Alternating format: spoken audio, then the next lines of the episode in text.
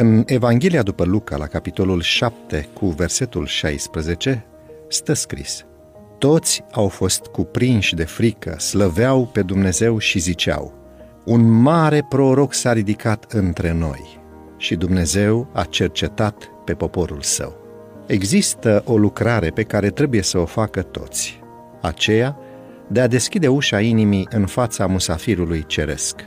Domnul Slavei care ne-a răscumpărat prin propriul sânge dorește să intre, dar prea adesea noi nu-i spunem bun venit.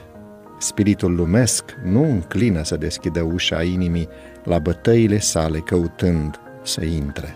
Unii deschid puțin și lasă să intre o lumină slabă din prezența sa, dar nu îl întâmpină din toată inima.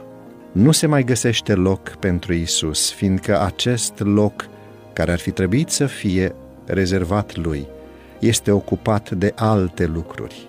Hristos intră și, pentru o vreme, oamenii sunt înclinați să asculte și să deschidă ușa, dar adesea această tendință se diminuează și ei pierd ocazia comuniunii cu oaspetele ceresc, deși acesta ar fi fost un privilegiu pentru ei. Iată, eu stau la ușă și bat, spune Mântuitorul. Lui îi aparțin locuințele în slavă și bucuria lăcașurilor cerești. Totuși, el se umilește să caute ușa de la intrarea inimii ca să ne poată binecuvânta cu lumina sa și să ne facă în stare să ne bucurăm în slava sa. Lucrarea lui este să caute și să salveze ce este pierdut și pe punctul de a se distruge. Hristos îi va răscumpăra din păcat și din moarte pe toți cei care vor veni la El și îi va ridica la tronul Lui să le dea viața veșnică. Isus nu va forța ușa inimii. Noi trebuie să o deschidem personal și să arătăm că dorim prezența sa, spunându-i un călduros bun venit.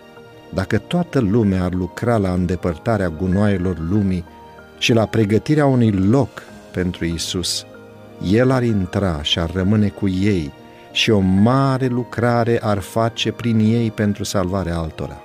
Dar mulți nu primesc dovezile milei și bunătății iubitoare ale lui Dumnezeu, nu-și unesc energiile cu interesele lucrării Lui și nu împărtășesc binecuvântările pe care El așteaptă să le reverse.